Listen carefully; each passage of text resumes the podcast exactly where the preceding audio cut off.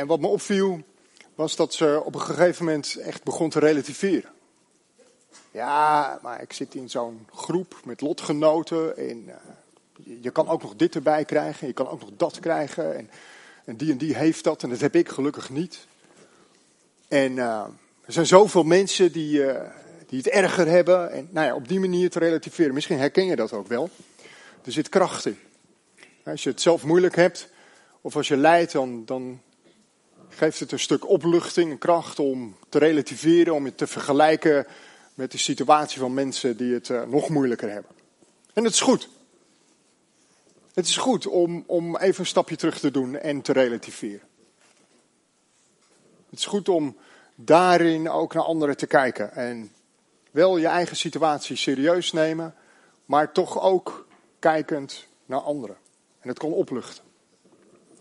En toch, Paulus die, die wijst ons op iets, op een weg die, die misschien nog wel verder gaat. Die nog mooier is. Iets om je aan vast te houden als je lijdt. Iets om vol te houden als je lijdt. En een, een, een weg die nauw verbonden is met onze identiteit. Onze identiteit als kind van God. We gaan lezen met elkaar Romeinen 8. We zijn uh, van Romeinen 8, de derde zondag, de volgende twee die, uh, die volgen nog, 21 en 28 mei. En we lezen Romeinen 8 vanaf vers 18 tot en met 25.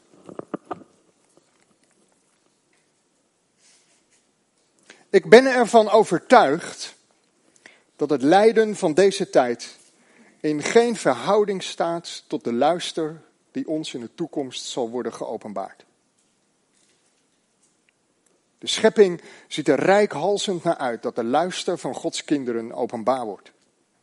Want de schepping is ten prooi aan zinloosheid. Niet het eigen wil, maar door hem die haar daaraan heeft onderworpen. Maar er is hoop omdat ook de schepping zelf zal worden bevrijd uit de slavernij van de vergankelijkheid. En zal delen in de vrijheid en luister die Gods kinderen geschonken wordt. Wij weten dat de hele schepping nog altijd als in barensweeën zucht en lijdt. En zij niet alleen, ook wij zelf, die als voorschot de geest hebben ontvangen. Ook wij zuchten in onszelf in afwachting van de openbaring dat we kinderen van God zijn. De verlossing van ons sterfelijk bestaan. In deze hoop zijn we gered. Als we echter nu al zouden zien waarop we hopen, dan zou het geen hoop meer zijn. Wie hoopt er nog op wat hij al kan zien? Maar als we hopen op wat we nog niet zien, blijven we in afwachting daarvan volharden. Volhouden. Ik weet niet hoe dat bij jullie is. Maar Paulus komt op mij over als iemand met een sterke mening. als je de brieven van Paulus leest, dan is hij helder, hij is duidelijk, hij is goed geïnformeerd over het reilen en zeilen in de diverse gemeenten aan wie hij schrijft. En vervolgens is hij dan ook stevig in zijn bewoordingen. Hij is recht voor zijn raap. Paulus heeft een sterke mening. En tegelijkertijd misschien nog wel iets meer, is Paulus ook een pastor. Een herder. Een herder die geeft om de gemeente aan wie hij schrijft. Die meeleeft, die meebidt, die voorbeden doet, die ze bemoedigt. En dan hier in Rome, de gemeente in Rome aan wie hij deze brief schrijft, gaat het dan ten diepste om gelovigen met een Joodse achtergrond en gelovigen met een niet-Joodse achtergrond, om hen ervan te overtuigen dat ze samen gemeente zijn, dat ze bij elkaar horen, ondanks hun andere achtergrond. Samen zijn ze gemeente. Samen zijn ze kinderen van God. Samen zijn ze erfgenaam Samen zullen ze delen in de luister van de Heer Jezus, maar samen zullen ze ook lijden. En dan, dan komt die sterke mening van Paulus naar voren. Ik ben ervan overtuigd, zegt hij. Ik ben ervan overtuigd dat het lijden hier en nu niet opweegt tegen het mooie, de glorie, de luister van straks, van de toekomst. De tweede keer dat deze woorden voorkomen in dit hoofdstuk, ik ben ervan overtuigd, is in vers 38. Dan zegt Paulus, ik ben ervan overtuigd dat er niets is, maar dan ook echt werkelijk niets is wat ons kan scheiden van de liefde van God die we zien in Jezus. Misschien een vers wat we allemaal wel uit ons hoofd kennen. Ik ben ervan overtuigd. En hier gaat het om Paulus' overtuiging dat het lijden hier en nu niet opweegt tegen de heerlijkheid daar en straks. Tegen de heerlijkheid in de toekomst. Maar voordat hij dat verder uitlegt, staat hij stil bij het lijden hier en nu. Want Paulus bagatelliseert dat lijden niet hier en nu. Hij, neemt het lijden serieus. Hij, hij wuift het niet weg als de eerste, de beste eindtijdprofeet die zegt, oh zie je wel, het is allemaal voorzegd en ik heb het jullie ook al voorspeld. En hij onderdrukt het lijden ook niet als een welvaartsprediker die zegt, ja, dan had je maar meer geloof moeten hebben. Want God geneest altijd en overal en dat doet hij hier en nu ook. Nee, niets, niets, niets van dat alles. Paulus laat zich zien als een herder en hij zegt dat lijden, zuchten erbij hoort. De vergankelijkheid, dat alles vergaat, hoort er allemaal bij aan deze kant van de eeuwigheid. En we zien het ergens letterlijk aan onze lichamen. We worden ouder, rimpeliger, grijzer, kaler.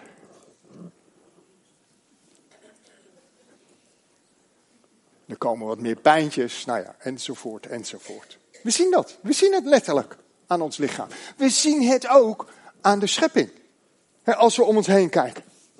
Dan zien we dat de schepping zucht en steunt en lijdt en ten onder gaat aan de vergankelijkheid. We hoeven maar om ons heen te kijken. En dan is het niet zo dat Paulus hier op dit moment, toen in de eerste eeuw, al schreef en vooruitwees van, nou, let maar op, want er komt opwarming en het gaat niet goed met het klimaat en er komt een plastic soep en dat soort dingen. Nee, dat doet hij niet. Dat is zeg maar onze huidige problemen teruglezen in de tekst. Dat is wat we noemen onverantwoord Bijbelgebruik. Maar wat Paulus wel doet, is dat hij aangeeft welke oorzaak erachter zit. En die oorzaak is dat ook de schepping beïnvloed is door de zondeval. Dat net zoals bij de mens ook de schepping zucht en lijdt en misschien wel steunt en kreunt in al haar voegen. Paulus zegt eigenlijk alles en iedereen vergaat.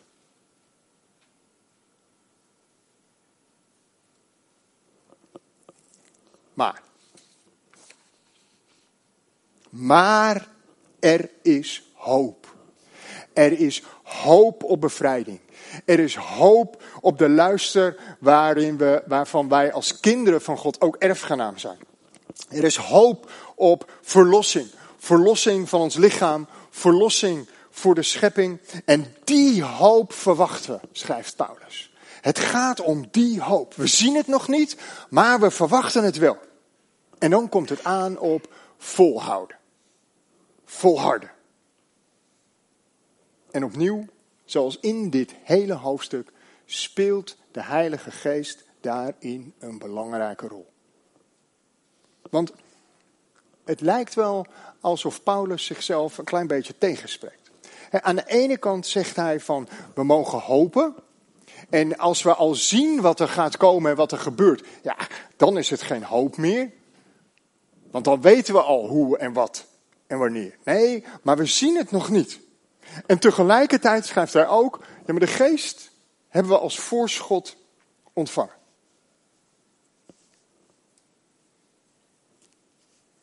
Als je Paulus leest in zijn andere brieven, dan zijn er eigenlijk drie beelden die naar voren komen, die hij gebruikt om de Heilige Geest aan te geven. Het beeld van zegel, of het beeld van een onderpand, een voorschot, of het beeld van een eersteling. Het beeld van zegel maakt Paulus duidelijk dat wij als kinderen van God, dat is onze identiteit, dat wij als kinderen van God verzegeld zijn. Het geeft opnieuw die zekerheid aan. Weet je nog, vorige week schetste ik het beeld van het klimmen op een klimmuur en dat je veilig gezekerd bent op basis van het vers wat we vorige week lazen, dat het de geest is die ons verzekert met onze geest dat we kinderen van God zijn. Het is zekerheid. Met name in de Efezebrief schrijft Paulus over dat de Heilige Geest een zegel is. Dus ook dat geeft zekerheid aan. Met een onderpand of een voorschot wordt een aanbetaling bedoeld. je ontvangt alvast een deel van het geld en daarna krijg je de rest. Dus de geest is een soort van aanbetaling en straks volgt de rest. En dan hier in Romeinen 8 gebruikt Paulus het beeld van eersteling. Nou, het maakt het wat lastiger omdat het in de vertaling die we gelezen hebben, het wat ongelukkig vertaald is met voorschot. Maar misschien heb je een herziende statenvertaling bij je en daar zie je dat het vertaald is met eersteling. Dus het gaat hier om een ander beeld wat Paulus gebruikt in Romeinen 8. Namelijk, jullie hebben de Heilige Geest als eersteling ontvangen. Nou, en om dat beeld goed te begrijpen, moeten we eigenlijk terug in de Joodse achtergrond en kijken naar het Oude Testament. De Joodse achtergrond van Paulus en van zijn volk. In het Oude Testament, namelijk in Exodus 23, lees je over het eersteling. En de eersteling is het eerste gedeelte van een nieuwe oogst, wat afgezonderd wordt aan God. Of vaak het beste gedeelte ook van die nieuwe oogst, wat afgezonderd wordt aan God. Dus stel je voor, je bent een landarbeider, je zaait, je wacht, je bidt om regen, je bidt om zon en het groeit en het groeit en het groeit en uiteindelijk is het zover dat je kan gaan oogsten. En als die oogst daar dan is, dan is het voordat er überhaupt maar iets gebruikt wordt, het eerste deel wordt afgezonderd en dat wordt naar de tempel gebracht. Dat gaat over God. Het gaat om je dankbaarheid naar God uit te spreken. Dat is je eersteling. Misschien kun je het wel vergelijken met ons geven. Ons geven voor het koninkrijk van God. Ehm, ik weet niet hoe dat bij jullie is en dat hoef ik ook niet te weten, dat wil ik zelfs niet eens weten. Maar als je je salaris binnenkrijgt, dan kun je direct het eerste als eerste overmaken voor het koninkrijk van God. Je kunt ook wachten tot het einde van de maand en dan om te kijken wat er nog overblijft en dat aan God geven. Er zijn zomaar twee manieren om te geven. Het Joodse volk in het Oude Testament is opgevoed en opgegroeid door het eerste deel aan God te geven. Als teken van aanbidding en van dankbaarheid. En precies dat is het beeld wat Paulus gebruikt voor de Heilige Geest, zodat wij kunnen volhouden als we lijden. Als gelovigen hebben we namelijk de Heilige Geest ontvangen als een eersteling. Die Heilige Geest die ons verzekert dat we kinderen van God zijn. Het is alsof, alsof God zegt, joh, ik weet al wat er gaat komen straks in de toekomst. Herschepping, een nieuwe hemel, een nieuwe aarde, een nieuw lichaam. En ik weet waar je nu in zit, in leeft, zucht, kreunt, lijdt, ouder wordt. Je lichaam takelt af, wordt ouder, sterft uiteindelijk. Kijk naar de schepping, sterft ook uiteindelijk. Maar hé, hey, weet je wat ik doe? Ik geef het eerste gedeelte van die toekomstige luister, geef ik alvast als eersteling aan jou en aan mij. En dat is de Heilige Geest. Zodat je kunt volhouden. Dus we mogen al een stukje van de toekomstige luister hier en nu ervaren door de werking van de Heilige Geest in ons leven. Iets van die toekomstige hoop mogen we nu al zien, omdat we kijken naar hoe de Geest werkt in ons leven. Paulus zegt, jullie hebben de Geest als eersteling ontvangen en daarom kun je volhouden.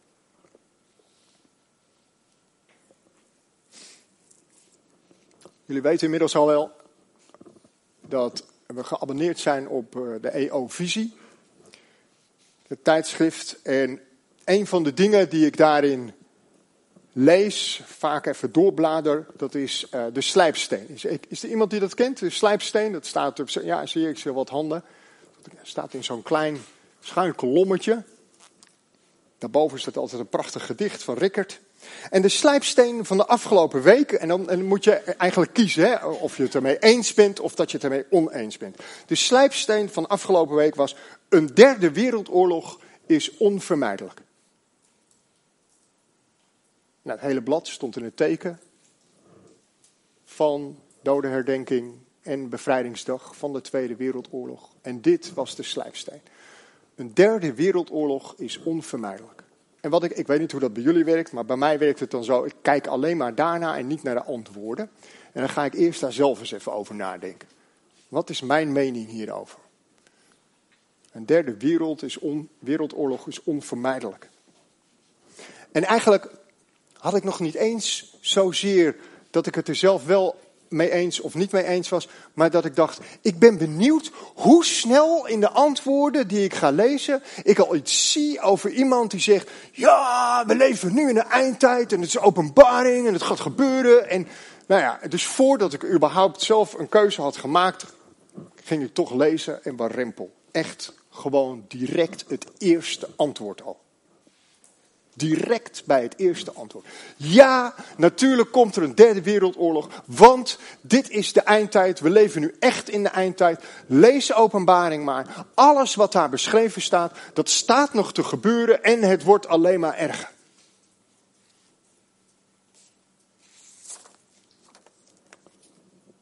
En ik dacht, nee, Het is niet dat we nu pas in de eindtijd leven. We leven met elkaar al in de eindtijd sinds de eerste Pinksterdag. Sinds die eerste Pinksterdag leven we in de eindtijd. Want juist met de uitstorting van de Heilige Geest is de eindtijd ingeluid. En het is juist diezelfde Heilige Geest die God ons geeft als een zegel, als een onderpand, als een eersteling. Om ons te helpen om vol te houden als alles schudt en steunt en kreunt en zucht en lijdt. Hoe goed relativeren ook is. En hoe nodig en hoe waardevol relativeren ook is. Het is de geest van God die in ons woont. Die onze hoop is op de luister die we straks zullen ontvangen. De geest in jouzelf en de geest in ons midden maakt dat we kunnen volhouden. Laten we bidden samen.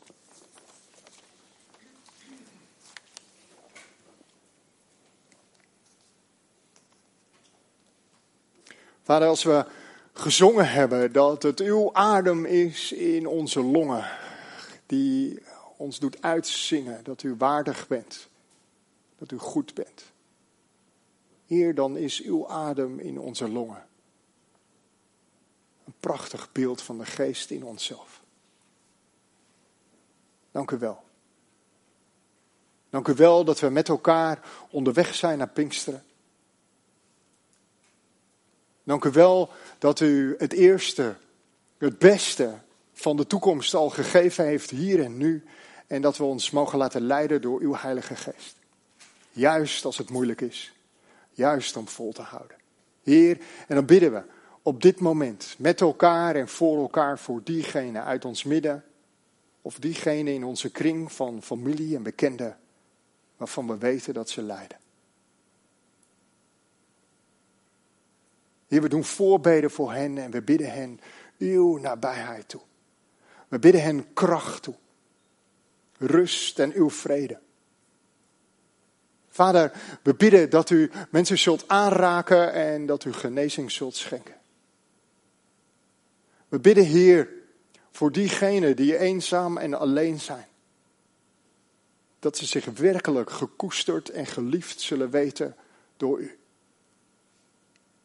Heer, en we bidden voor ons als gemeente. Dat we zullen uitstappen in de ruimte die uw Heilige Geest ons geeft. En dat we ons mogen blijven laten leiden door uw Heilige Geest.